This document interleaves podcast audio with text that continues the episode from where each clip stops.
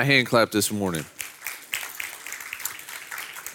It's good to see you guys. I love spending time with my church family. We've got a lot of stuff coming on uh, that I want to let you know about. Uh, next week, November 14th, uh, several things to be aware of. We're having a Q&A session at 6 p.m. Um, that this includes the majority of you. Uh, we used to do this before COVID. We do this fairly regularly, um, but um, this will be our first one since all the COVID stuff started. But we'll just gather and we'll kind of fill you in on our mission, vision, where we're heading, how you can participate, and then give you an opportunity to ask any questions that you might be curious about. And so um, I'd encourage everybody to come for that next Sunday, 6 p.m. Uh, we will have child services available for that. So uh, don't let that keep you from coming. Also, next Sunday, uh, the Operation Christmas Child boxes, those little red shoe boxes that are in the foyer.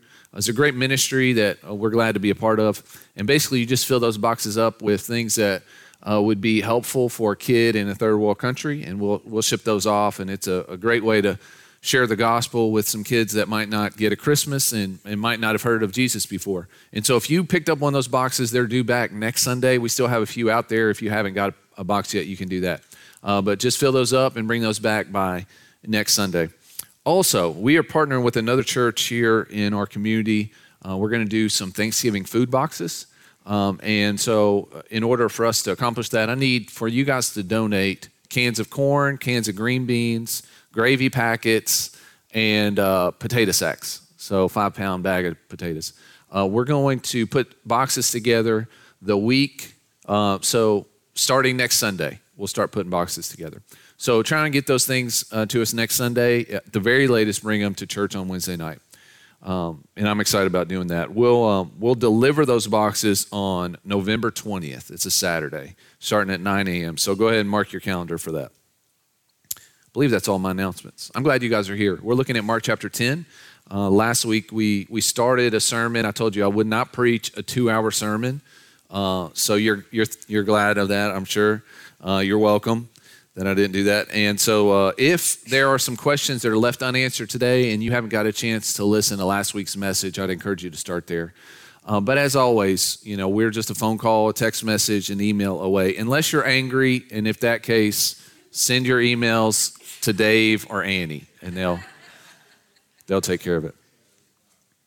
We're studying the Gospel of Mark, uh, and we're learning Jesus Christ is is the King, not just a King; He's the King of kings. And in his life, death, and resurrection, he has made powerless the destructive devices of evil. They are powerless against him. And he's established an everlasting and unshakable kingdom.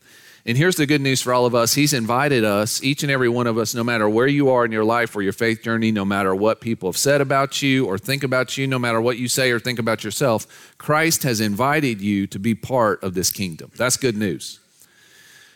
In order to be part of the kingdom, there's one condition you have to surrender your will to Jesus Christ as your king. That's the condition. You've got to make him the king of your life and surrender to him. Now, when you surrender your life to Jesus Christ as your king, you become a citizen in his kingdom. And it's an irrevocable citizenship. You are forever part of his kingdom. And this citizenship, it involves a couple things. First of all, it involves adoption into the family of God. And so you become, the Bible says, a co heir of Christ. Everything that Jesus deserves, all the blessing, all the honor that Jesus deserves, now he has also given that to you. He's also given us the same access that he has with the Heavenly Father, he has given to us. And so now we have access to enter boldly into the throne room of God Almighty. That's good news. So we're adopted into the family of God. Here's the other aspect, and we don't think about this as much, but you've also been enlisted into the army of God. So Christ has stationed you here in Winchester. Your outpost is Christ Church of Winchester.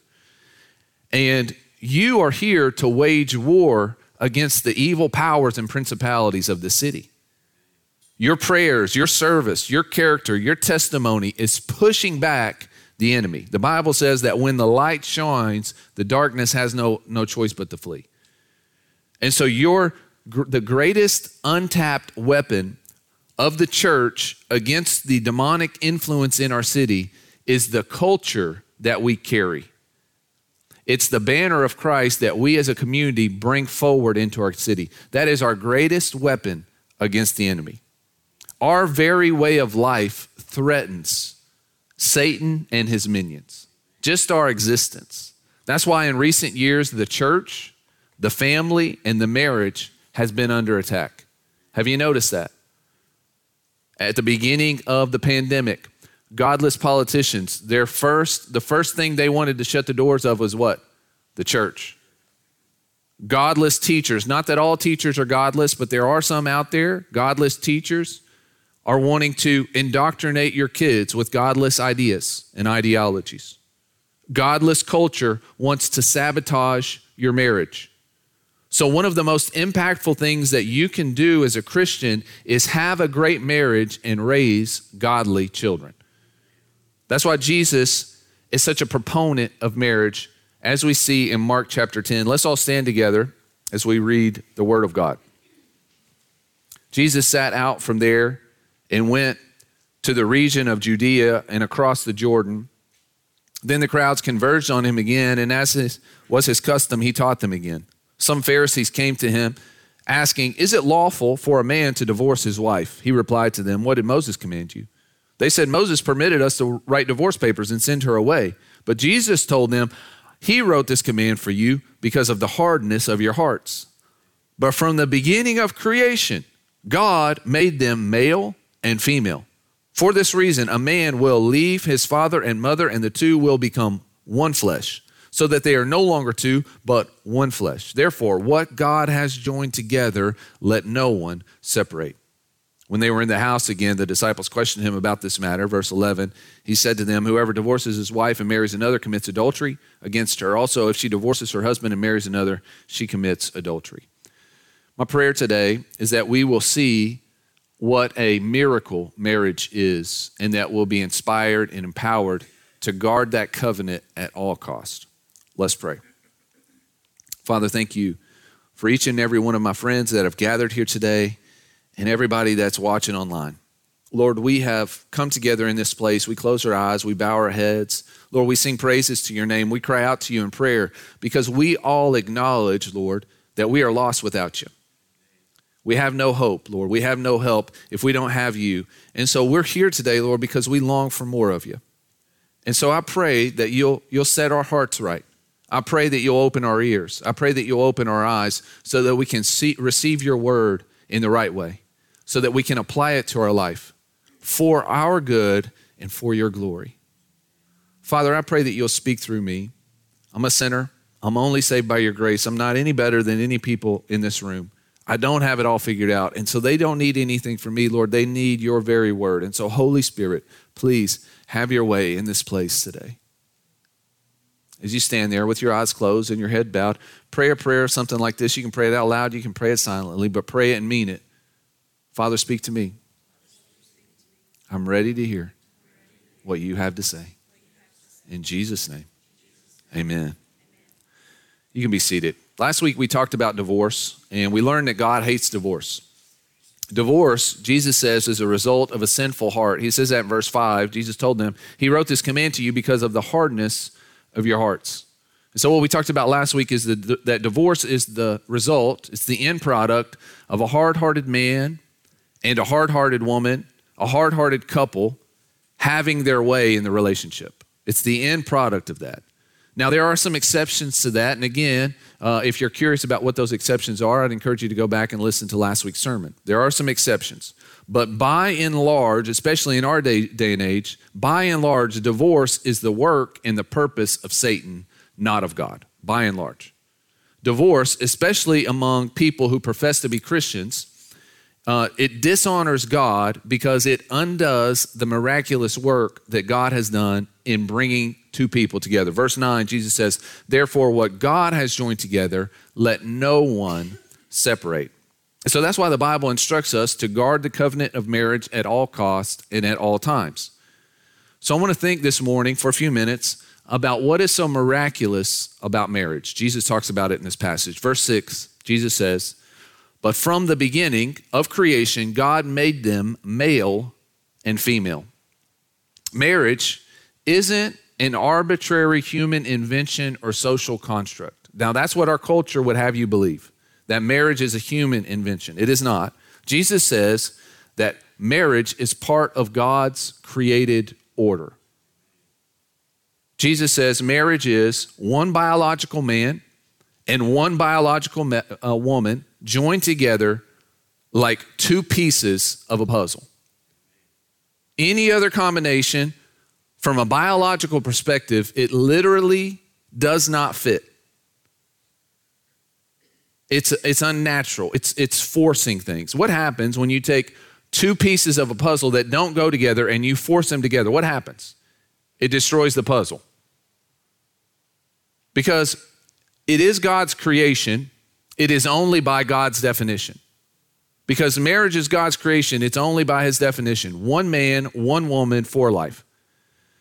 And so, this concept, a current, a, a, a, more recent concept of open marriage, that you can be married, but you can go and sleep with whoever you want, that's an oxymoron. Apparently, I was surprised to find this out that Will Smith and Jada Smith, his wife, apparently they have an open marriage. I think Will was surprised to find this out. There was a YouTube video, they had an interview, got kind of awkward. Got kind of awkward. Open marriage, open marriage, oxymoron. No such thing. Same sex marriage is an oxymoron. Adam and Eve, not, you've heard this before, Adam and Steve, or Anna and Eve, not those things. Transgenderism, non binary, same sex relationships, in reality is nonsense. And in, in, in, in spiritual terms, it's rebellion against God's created order. Now, civil union, Jesus says, give to Caesar what is Caesar's and give to God what is God. Uh, we as a church, we, we, we don't have anything, you know, uh, we can't say anything about the civil union. That's the government's deal, okay? But same sex marriage is impossible. It's impossible. It is contrary, completely opposite of God, the God given definition of marriage. Just as much as we cannot rewrite the laws of physics, we cannot redefine the covenant of marriage. It's part of God's created order. In the beginning, one man, one woman, for life, for our good. Verse 7 For this reason, a man will leave his father and his mother. God created marriage in part as a mechanism for launching children into the world. Now, some of you know this to be true. If not for the biological, emotional, hormonal, and spiritual drive for procreation, boys will let their mamas cook dinner for them and wash their undies until they die. Is that true?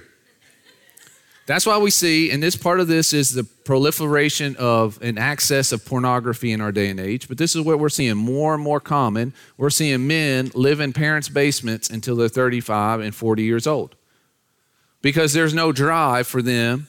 It's been replaced by this, uh, this perverted thing on a screen. There's no drive for them for that physical intimacy. Rapunzel will stay in her tower, pampered like a princess, until Prince Charming comes along and says, Rapunzel, Rapunzel, please let down your hair. If not for marriage, if not for the desire of intimate, lasting relationships, kids have no reason to grow up and have no reason to leave father and mother's house, which would be a problem because marriage is the building block of society. Biology tells us Without procreation, humanity will go extinct. That's common sense, correct? In the same way, and just as clearly, sociology tells us without marriage, society will collapse. Statistically speaking, broken family leads to hell. As of 2019, there are 25 million children living in dad deprived homes. 25 million. 63% of teen suicides come from a fatherless home. 70% of high school dropouts come from a fatherless home. 75% of kids in rehab come from a fatherless home. 80% of people that are rapists come from a fatherless home. 85% of youth in prison come from a fatherless home. 90% of homeless children come from a dad deprived family. In a culture that increasingly says that fathers aren't necessary, we have 25 million kids who are saying, I wish I had a dad. Broken families lead to hell. but whole families usher in heaven. You see, marriage is one of the key institutions that God uses to manifest, to advance his kingdom. I want you to think about this. Son leaves mama and father's house, a daughter leaves daddy and mother's house, and they form a couple, a new family unit. This family unit, they do what God's called them to do. They're fruitful and they multiply. That's one of the very first commands from the Lord, is it not? They're fruitful and they multiply, and they bear the image of God in their home as they do. They build this family, they build this home, and they pass down godly culture from generation to generation. One child, one family at a time, they fill the earth and subdue it, advancing the kingdom of God by procreation and replication. Jesus loving, Bible believing families bring heaven to earth. Now, I want you to think about this. Uh, today, as homework, I want you to do a Google search of demographic studies. This is what you're going to find out. If the current demographic trends continue, in 50 years, can you guess what the, uh, the largest religious group in America will be? Mormons. You know, the second largest group, if, if uh, demographic trends continue, the second largest group of religious people in America will be Amish. In Europe, do you know in 50 years, if, if trends continue, the largest group in Europe will be Muslims. Now, it's not because they're great evangelists. Actually, Muslims don't really believe in evangelism. Amish don't believe in evangelism. Mormons, whenever we see a Mormon in his tie, we run the opposite direction. So it's not, it's definitely not that. So, so what, what accounts for this? It's that these people have large families and they devote themselves to raise their families in the faith.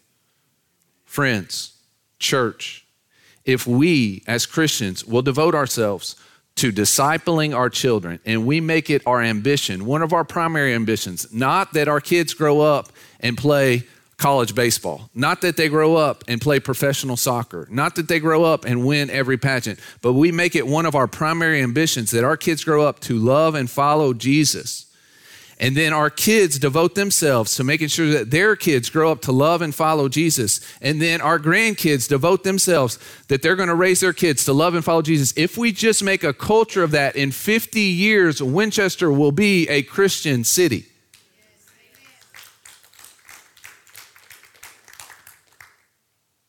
Marriage is so important for advancing. Family building is so important for advancing the kingdom of God.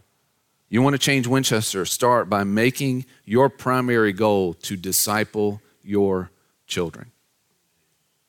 Verse 8 Jesus says, The two will become one flesh. So they are no longer two, but one flesh. Matthew adds the detail here that you leave your father and your mother and you cling to your wife. That word cling, sometimes it's translated cleave. Uh, it's a word that literally means glued together. Jesus is quoting here from Genesis chapter 2. In the Hebrew, the word for cleave or cling is a word that could really be translated a mingling of the souls. And so, what Jesus is saying here is that marriage is life completing. It's life completing. Two puzzle pieces coming together to make one whole. Now, let me say this uh, celibacy or singleness, it is an option for some. Paul says actually it's preferable in order to focus all your energy to serve the Lord. But the truth of the matter is, unless you're called to it and empowered and equipped for it supernaturally, celibacy is not an option for you. You will be miserable. What did God say after He had created everything? He said, It's good, it's good, it's good, it's good. There was only one thing that wasn't good. What was it? That Adam was alone. He said, It is not good for man to be alone. Men and women, we are distinct, but we're dependent. Now, this is a countercultural idea. We're Americans, we're strong, we're tough, we're all independent. The Bible said, don't be independent, be dependent on one another. Two parts of a whole, distinct and dependent. And so, marriage, it can be the most aggravating thing in your life. It can also be the greatest blessing of your life. I heard the tragic story recently of a man who died in his field, farmer. His son found him, and then he immediately went into the house and reported to his mother that his father had passed away. And she heard the news and immediately she dropped dead. Uh, uh, they think of a heart attack, but here's the reality she died literally of a broken heart. Now, that makes sense when you've been with somebody for 50, 60, 70 years. It makes sense. And I think that's what we should be working towards. That's what we should be striving for in our marriage that we're, we're that in love, we're that devoted, we're that committed, we're that completed by our spouse that we could die of a broken heart. You know, uh, we I talked last week about J Lo and Ben. They told me that they weren't actually married. So let me clarify that. I got fact checked. But that, that, that couple doesn't inspire me. We always look at celebrities and we're, no, I'm not inspired by that. I'm not inspired, inspired by Jay Z and Beyonce. I'll tell you who I'm inspired by Gerald and Joanne. Just celebrated 60 years of marriage. That's awesome. That's what I want. That's what God is calling us to fully known and fully loved in our marriage, fully exposed and fully accepted. In Genesis chapter 2, it says of Adam and Eve, they were naked and they felt no shame. The two become one. According to every major study on this topic, married people are happier, healthier, and wealthier than any other demographic.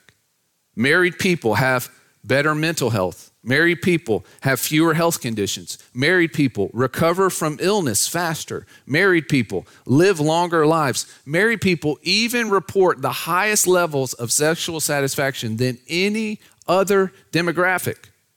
Now, if we really, really believe that, then why is it that we encourage our kids to wait so long to get married? Why is it that we don't encourage and, and, and affirm this beautiful thing, this life giving thing that God has given us? Marriage is a beautiful gift that God has given us, and we have to protect it at all costs. That's why Jesus says this, verse 9 Therefore, what God has joined together, let no one separate. Here's another thing about marriage that we don't really think about marriage is a testimony of the work of God in your life. In Ephesians chapter 5 verse 31 and following Paul says this for this reason a man will leave his father and mother and be joined to his wife and the two will become one flesh. Paul is quoting Jesus who is quoting Genesis chapter 2. And then he goes on to say this in verse 32. Paul says, "This mystery is profound, but I am talking about Christ and the church." Paul says when he's talking about marriage, he is also saying something about Christ and the church. You see, one of God's main purposes in a marriage is to serve as an object lesson for the relationship that God has with his people. In other words, husbands, the way you love and serve your wife is teaching your kids what to think about how Jesus loves them.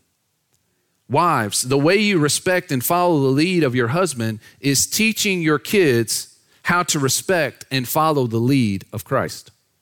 Husbands, being hateful towards your wife will make it harder for your kids to trust and believe the love of Christ.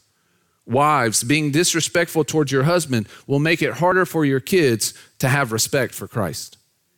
Here's another way to think about it our marriage and our testimony are inseparably intertwined. Our marriage and our testimony are inseparably intertwined. I can prove it. Many of you have had the misfortune of being part of a church in which the pastor had an affair on his wife. I want you to think back to how that affected you. It wasn't just emotional, it wasn't just relational. Didn't it have a spiritual effect on you? For many, that uh, affair that he had on his wife resulted in a crisis in faith in you. The betrayal of trust in his marriage resulted in a distrust from you about everything that he taught from the pulpit. I know people 20 years after their pastor cheated on his wife, 20 years they've never stepped foot in a church again. Why is that? Because our marriage and our testimony are inseparably intertwined. What kind of testimony have Christian marriages had in the last 30 years? Our divorce rate in the church is no better than the divorce rate out in the world. So, how can unbelievers truly believe the relentless love of Christ that we're always preaching to them if we have such weak commitments in our marriage? How can they believe in Christ as our Savior, the one that frees us from oppression, the one who takes the bondages off? How can they believe that about Christ, husbands, when you're being oppressive towards your wife? How can they trust Christ to lead them, wives, when you won't trust your husband to follow his lead? If the marriage relationship is supposed to be a representation of Christ's relationship with the church, I think we, in general, at the church, in the church, have done a terrible job in the last 30 years. May it not be of our church. Amen? For the next few moments, I want to give you uh, some biblical wisdom on how to have a great marriage. And that's our ambition for you. We want you to have an amazing, a life giving marriage. And so I want to give you a Bible verse. And this Bible verse, if you apply this Bible verse, you will never have any problems in your marriage. You'll never fight. You'll never argue. Ready? Proverbs chapter 14, verse 4 Where there is no oxen, the stall is clean. There you go.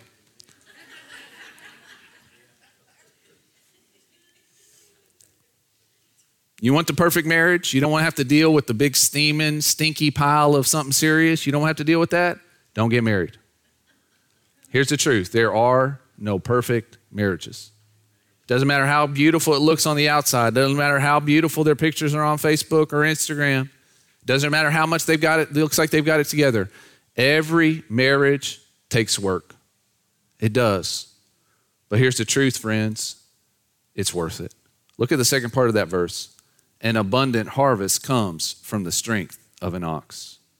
Marriage, it can feel like a burden, but if you do it God's way, it will be your greatest blessing.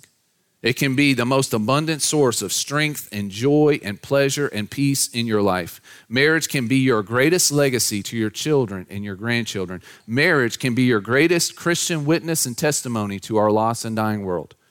So, what does the work of marriage look like? Let me give you an action plan. And it's really very simple, it's not very complicated at all.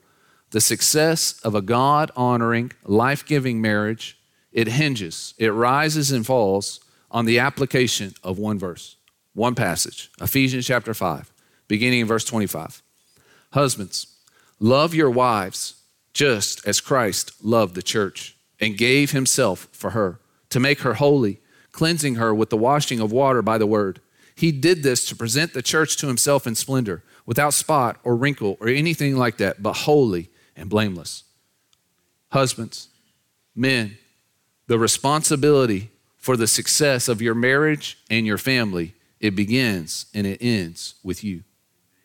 If there's problems in the marriage, if there's problems in the family, and Jesus comes knocking on the door looking for answers, he's going to ask for the man of the house.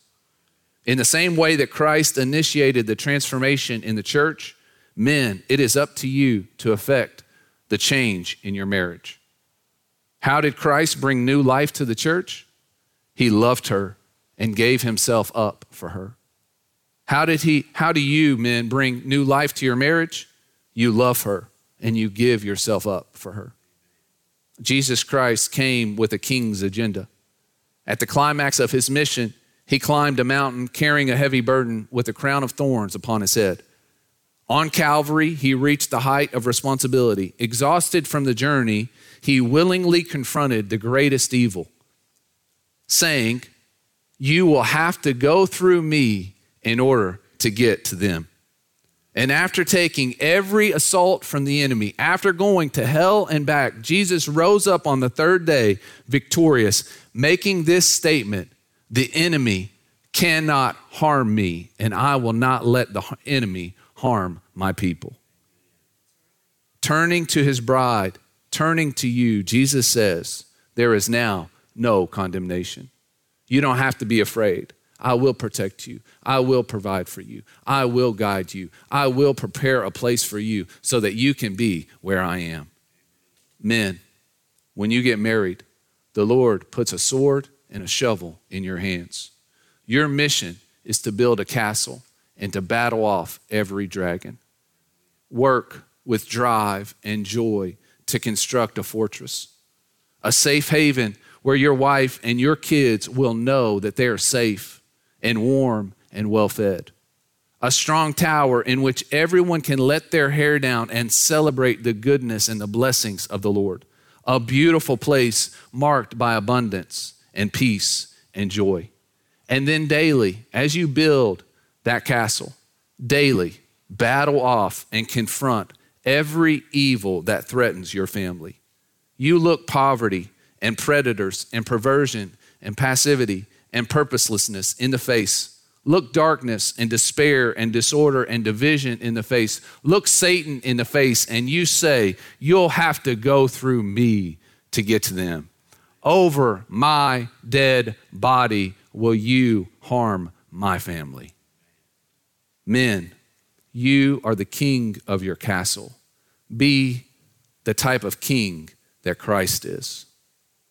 May your words and your deeds testify to your wife and children. You are loved unconditionally, and I will do anything and everything to protect and provide for you.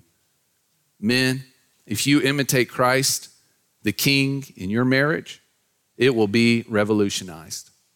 Your bride and your children will know that everything you do for them is for their good. You won't have to beg them to respect you. They will willingly trust and follow your leadership. Your family will be united in purpose and peace, and your home will be marked by joy and hope. Ladies, what's your responsibility? Respond appropriately to his sacrificial love and service. Ephesians chapter 5 verse 33 to sum up each one of you is to love your wife as himself, and the wife is to respect her husbands.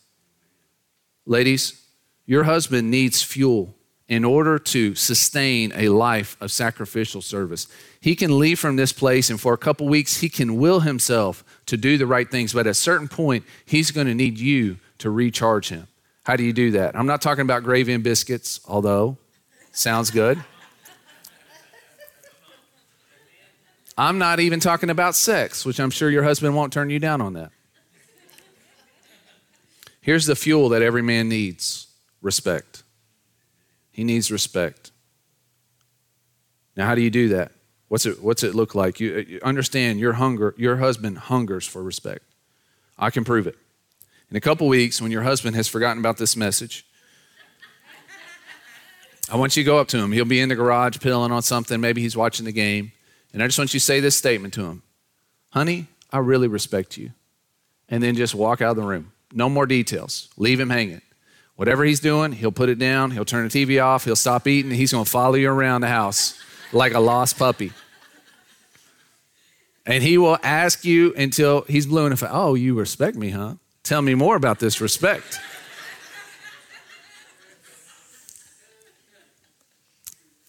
Wives, look for ways to show appreciation to your husband. He thrives off that. One of the most powerful ways to show your appreciation and your respect for your husband is to follow his lead. Look at Ephesians chapter 5 verse 22. Wives, submit to your husbands as to the Lord, because the husband is the head of the wife as Christ is the head of the church. He is the savior of the body. Now, following your husband's lead, submitting to your husband, that does not mean becoming a second class citizen. It does not mean being a doormat. It does not mean being a Stepford housewife. It doesn't mean any of those things. It also does not mean submitting or going along with or agreeing with your, your husband's sinful or selfish choices. It doesn't mean that. What it does mean is when you have a husband who is doing his very best to imitate Christ in the home, when you have a husband who is selflessly protecting and providing for the family to the best of his ability, when you have a husband like that, trust his motives, and follow his lead. A few years ago, my wife and I, we went on a hiking trip for our anniversary. And uh, she really took one for the team because she does not enjoy to sweat. So this was not her first choice. But we went on a hiking trip and we, we hiked several trails. One of the trails we were on for quite a while, we came to a fork in the trail. The, the, the path split and we weren't sure which direction to go. And so we sat there for a few minutes and, and I said right and she said left. And so we argued for three or four minutes about it, which one of us was right. And finally, I said, okay, we're not going to stand here forever. We're going right. At this point, Erica has a choice. She can either go her own way or she could submit to her husband and follow his lead. Now, here's the thing about submission you can only submit when you don't agree. You understand that?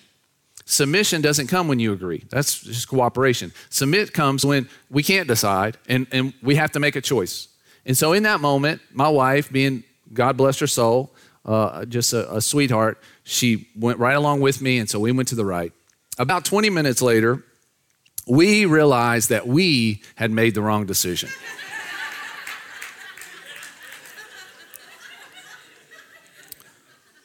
So we turned around and went Erica's way. Now, here's the question Did she make a mistake in following me? Brothers and sisters, our destination is not in doubt. We are headed for a heavenly kingdom, and there is absolutely nothing that can divert our course. Uh, our, our, our, uh, our eternity is secure. It's not about the destination in your marriage, it's about the journey. It's not about where you end up, it's that you go there together. If Christ is at the center, if love and respect is the pattern, then you can't go wrong. Mark chapter 10, verse 9 Therefore, what God has joined together, let no one separate. Marriage is a high calling, it is part of the created order, it is the fabric of a prosperous civilization, it is your greatest blessing, it can be your greatest testimony, but it takes a lot of work. Love and respect, sacrificial service, and humble submission. It's a massive responsibility and it's a very difficult task. But here's the good news God is right in the middle of all of it. What God has joined together, Jesus says, let no one separate. God worked to bring you together, and listen to me, God is working to keep you together. Your job is not to fix your marriage. Your job is to participate with what God wants for your marriage. Don't try to do this under your own strength. I'd encourage each and every one of you today to get on your knees and pray. Some of you are here today and you need to pray for your unbelieving spouse. Some of you are here today and you're a husband and you realize I've not been carrying my sword or my shovel very well. And you need to pray that the Lord will empower you to sacrificially serve your family. Some of you ladies need to pray, Lord, give me a heart that wants to respect and appreciate my husband more. Some of you need to pray for your future spouse, but we all need to pray. If we partner and we depend on the work of the Lord in our marriage, we'll be strong. The Bible says that a cord of three strands is not easily broken. Let's pray. Lord, thank you for the gift of marriage. May the marriages in this church be strong and healthy. May they be marked by joy and peace and purity. May they be life giving to families and be a testimony to our lost and confused world. In Jesus' name, amen. Let's all stand together. We're going to sing a song of invitation, commitment, prayer, celebration. If you're here today and you're carrying a burden, whatever that burden is, you can bring it to the Lord. He does care about you. The Bible actually says you can cast all of your cares on Him because He cares for you. And so if you're here today and you're carrying a heavy load, give us a blessing and let us pray for you. If you're here today and uh, you just need some help with your marriage, like I said last week, you're not in this alone. We all have a rough patch in our marriage. We all have difficulties, every single one of us, and we need help. The church is here for you. We will do everything within our power to help you to have a successful marriage. If you haven't already, I want to encourage you to take the emblems. Uh, we have crackers and juice on either side of the stage. These represent the body and blood of Christ. As you take communion today, if you haven't already, I want you to be reminded that Jesus, He climbed that hill and He beat off the dragon for you. He says, I've gone to prepare a place for you. And although you've rebelled, although you've been adulterous, although you haven't been a good bride to Him, He's been faithful husband to you. And so as you take these emblems today, be reminded of His love, be reminded of His commitment, be reminded of His strength. And as that love overwhelms you, may it inspire you and empower you to trust His motives and follow His lead. As we sing this song, come.